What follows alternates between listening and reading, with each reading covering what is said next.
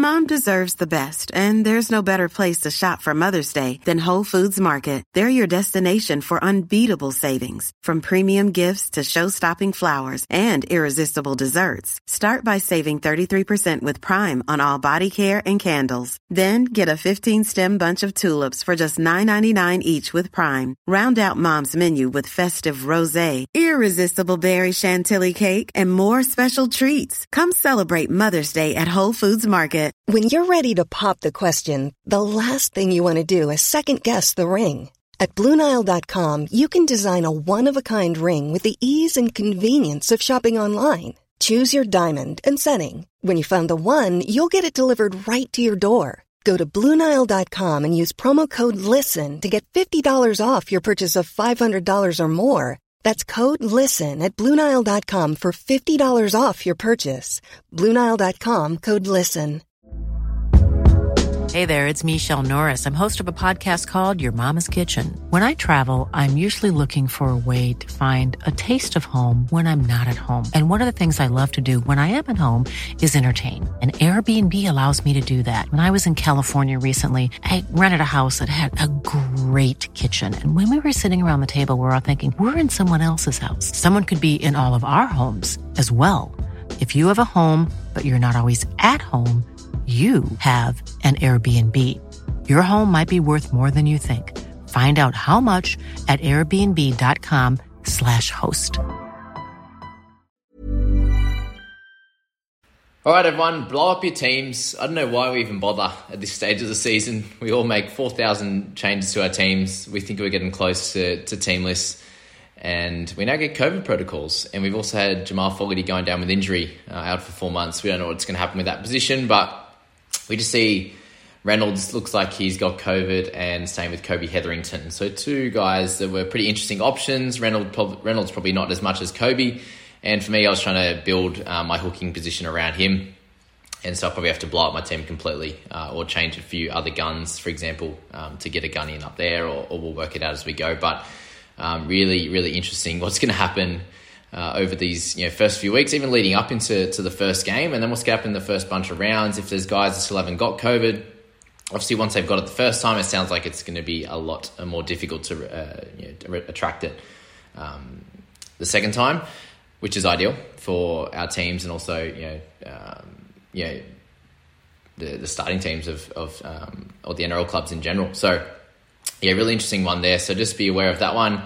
With Hetherington and Reynolds, we'll find out a bit sooner. I'm making this video on Thursday. It's going to upload on the Friday, so more information might have come out as to who we might be getting in for Fogs, for example, and what's going to happen with the PCR tests of Reynolds and also Hetherington. But very interesting. Anyway, in this video, we're going to be getting into how to build to a gun 17.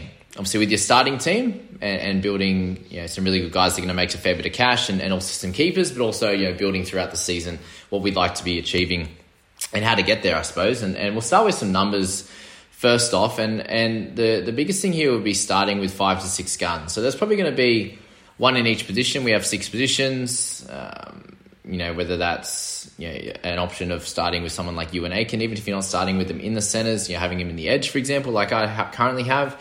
He should be a gun in the centre's position, so you eventually move him down. So be classing him as a centre gun, probably not an edge gun, but a centre gun for sure. Probably at least, if you're going to have 2 guns in one position, then maybe you're going cheap in another one, whether it's hooking position or centres.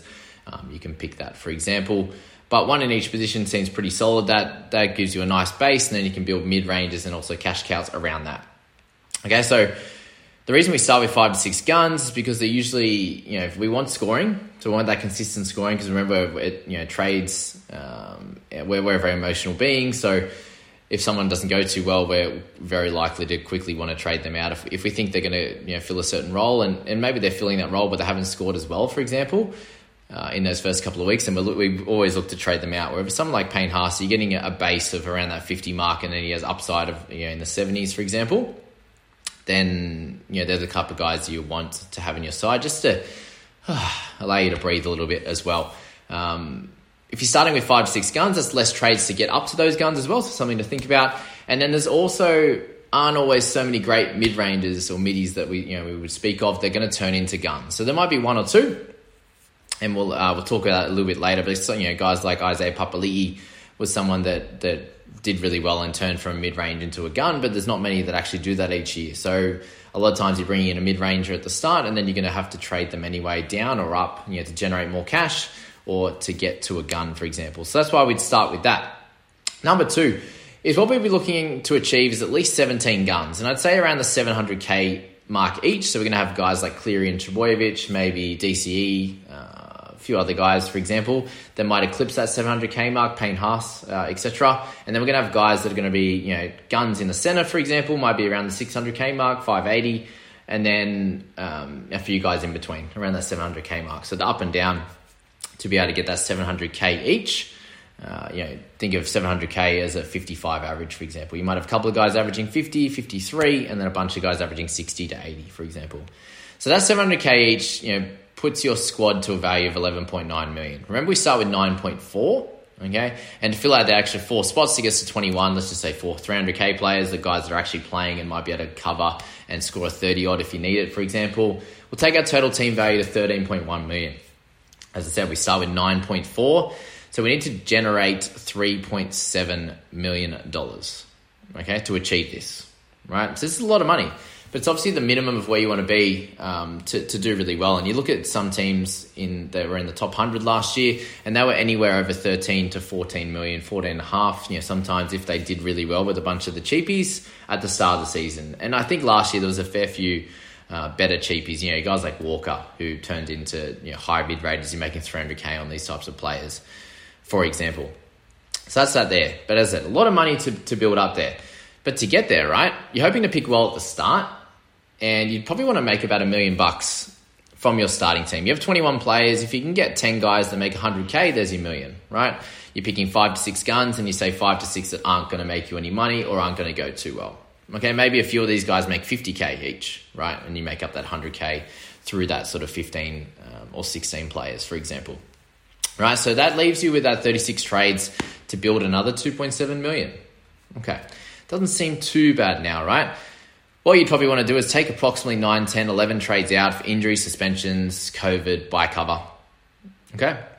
And from there, you're probably going to need to make around that 100K for each trade to get to that gun 17 or 18. You might have a guy that, if you do really well, you might have an 18th man that's 500K, right? That's going to score you a 40 to 45, which will need probably 18 decent players by the end of the season, which is going to be hard to do, but that's how you end up winning the comp, right? That's the only way you do it. If you don't have that gun 17, 18, then you're going to be around that 1,000, 1,500, 2,000, 3,000 mark in the rankings, right? Okay, so this is why we talk about getting that 8 to 10 points of value. 8 points is 100K, so it's 12.5K per point. If you times that by 8, so you get 100K. 10 points of value is 125K in increases. So it's it doesn't seem... sometimes it doesn't seem too hard to get that 10 points of value. There are guys that might make you 20 points of value, 250K, 25 points if they go from a rookie to being a decent mid-ranger in the 550K mark, or even to a gun, which has happened in some years. So some guys you'll get higher than that, some guys you get lower, but we want that average to be about 100 to 125K per player. So how to achieve this? That's the big question. In terms of trading strategy, you only want to make a trade if you're trading out a person who is injured, suspended, for example, for 2 weeks or more. They get COVID, however that's going to work, right? 2 weeks is even, pretty close. If they're a gun, for example, and if they were, maybe if it's at the start of the season, 2 weeks you want to hold. If it's getting closer to Origin and it's someone like Cleary, they're out for a couple of weeks and then they're going to come back and play Origin and miss a few weeks, and that extends that period of out, so you probably want to trade them out, right, and use that money and bring that back later in the season. Probably a bit of a harder one with Cleary if he's over $1 million the whole year. Someone like Payne Haas at 780, for example, might be a better one to trade out because he's easier to get back into your side. Something to think about there. The other option is if your player isn't getting the role that you thought they would receive, and therefore possibly losing some money and maybe some points production as well. They would be your only reasons to make a trade in that section there. And the only way to actually bring someone in, so that was more about trading someone out. The reason to bring someone in is if you think they're going to score well in your starting 17. That's a really important one. If that's a rookie, you think, okay, I can start them and they're going to score 30 to 40 and make me a fair bit of cash.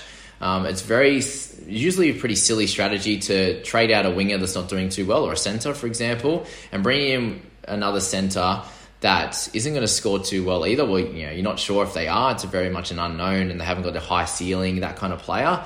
And they end up, you know, sitting in your 18 to 21 and not scoring for you, and also not making money. That's the worst type of trade you can do. You know, bring in enough for, you know, a guy that's not going to, you know, that's not scoring too well for another guy that ends up just sitting as a red dot, or, you know, plays a few games and then and loses their spot. That's probably the very silly way to do that, right? So, bringing in a player who is going to score well in that starting 17, and therefore will make you money as well. If they're scoring well, they're going to make you cash. So 80k plus would be a goal.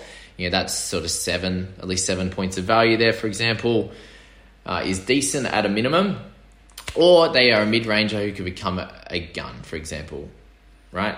Or they're making money to be, you bring in a higher, like a 600k player that becomes a 680k player, 700k player, and you can leave in your team for the rest of the year. That's the goal with that one. So you're not wasting trades by bringing in a mid-ranger, which we'll talk about that in a second here. Because the majority of the time, apart from some standouts like Papali'i that we spoke about last year, mid-range players don't usually become keepers. Okay, just keep that in mind when you're bringing in keepers mid-range at the start of the year. What you're using them, you don't have to trade to bring them in, right? You're using them to get some scoring production and hopefully a little bit of cash, right? In build-up, and then you can trade them up to a gun, or you can trade them down to a cashy to make you more money to get you to guns later on in the season. Please, in the comments, if you're not exactly sure what this means, or I'm talking a little bit too quick, go back and listen to that again, or read that on the screen there. This is usually why the strategy of guns and cashies works way better throughout the season, because you're not wasting trades on these mid-range guys. You bring in a cashie, he's more chance of making money than someone in the mid-range, right? Because the mid-range guys, they're averaging somewhere between 35 and 45 is what they'd be priced at, and they have to exceed that by close to 10 points, which is often pretty hard. If you're priced at 40, you have to score 50 every week on average, right? That means you're getting 60s in there. You're getting a 40, and you're averaging that out to get those points. Where if you're priced at 18 to 25, you only have to score in the mid, 30 to 35 to make a decent amount of cash, and that's a lot more realistic. If you have a full-time role on the side, whether it's in the wing fullback centres, starting half if there's an injury, even a forward that's going to play 45, 50 minutes can get 30 points pretty comfortably with a fairly low PPM, for example. So that's the theory there. That's, mid-range players, can cause you to waste trades because you're not going to be wanting them at the end of the season, for example. Okay, last couple of points here. So we'll talk a little bit about a head-to-head strategy. In this one, cash generation is going to be super important at the start. Points production when season starts to matter during finals. So cash generation at the start. Some of your games in those first head-to-heads, if you've picked a decent team anyway, you should be winning a bunch of these games. But even if you're not, you're building up that cash to then bring in guns throughout the season, and that's when your points production is going to go up, and you're going to start winning games when it matters. Coming into the, building some momentum coming into the finals is going to be super important for your team, and then you want to be keeping trades in the bank to win these final series. So wasting trades on mid-range players, for example, or trading out keepers for 1 to 2 injuries, suspensions, COVIDs, for example, is a big no-no in your head-to-head strategy. So keep an eye on that one throughout the season, and back into a video like this just to breathe, right? Because as I said, the mental side of the game is crazy. We can all think very literally and very stats-based at the start, but once you get into the season, that mental side of it becomes really, really difficult to sort out. So keeping trades to beat your mates, whoever you're playing against, if it's in a cash league, whatever it is, keeping trades to beat your mates, but making sure throughout the season that you're getting every obvious cash cow. And these guys are really obvious. It's been Jack Birds in the past, Sam Walker last year. If they get that opportunity and they've got talent, then they're going to make money. They're going to do well. Unless they get unlucky and get injured, for example. But everyone's copped that. Everyone's brought them in. They're the guys that you really want to make sure you don't miss in a head-to-head strategy, because they're the guys that are going to propel you to get the guns for the back end of the season. And as a head-to-head player, you should clearly be getting 18 guns by the end of the season.